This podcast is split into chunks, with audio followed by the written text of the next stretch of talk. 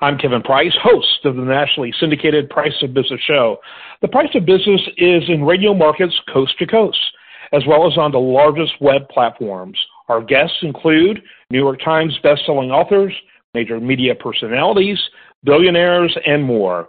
Welcome to our series called Thought Leaders, where we went out and found some of the most interesting people with the best stories about business, culture, technology, and more.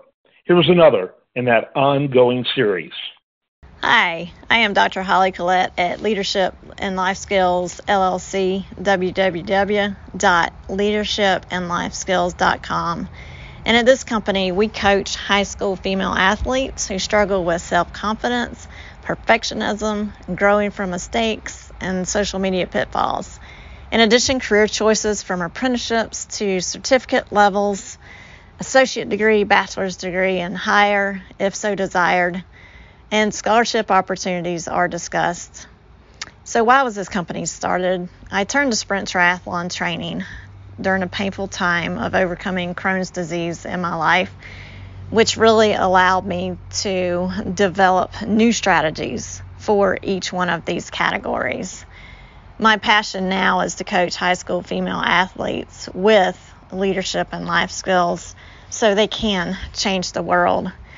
For example, in the area of perfectionism, when I jumped in the swimming pool to start training, I guess I miraculously thought I was going to have a great training session, and I quickly found out that I could only go half the length of the pool.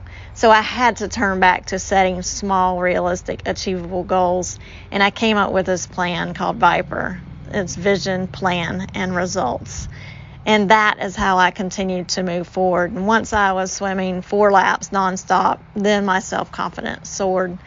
Language from high schoolers today are that they have to manifest thoughts of I'm successful, I'm driven, it will happen, to keep their confidence up because they are bombarded with negativity on every angle you can think of. Even my 16-year-old daughter has stated these statements.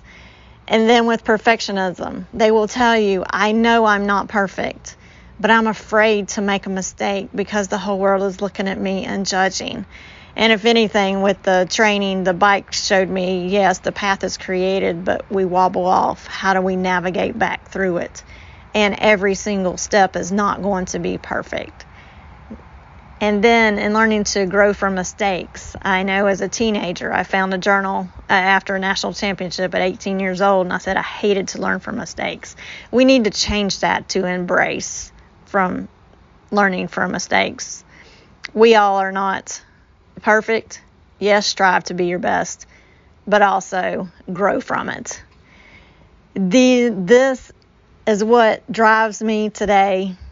I want to give back to the younger generation because all of us together, united, we can have an impact and change the world.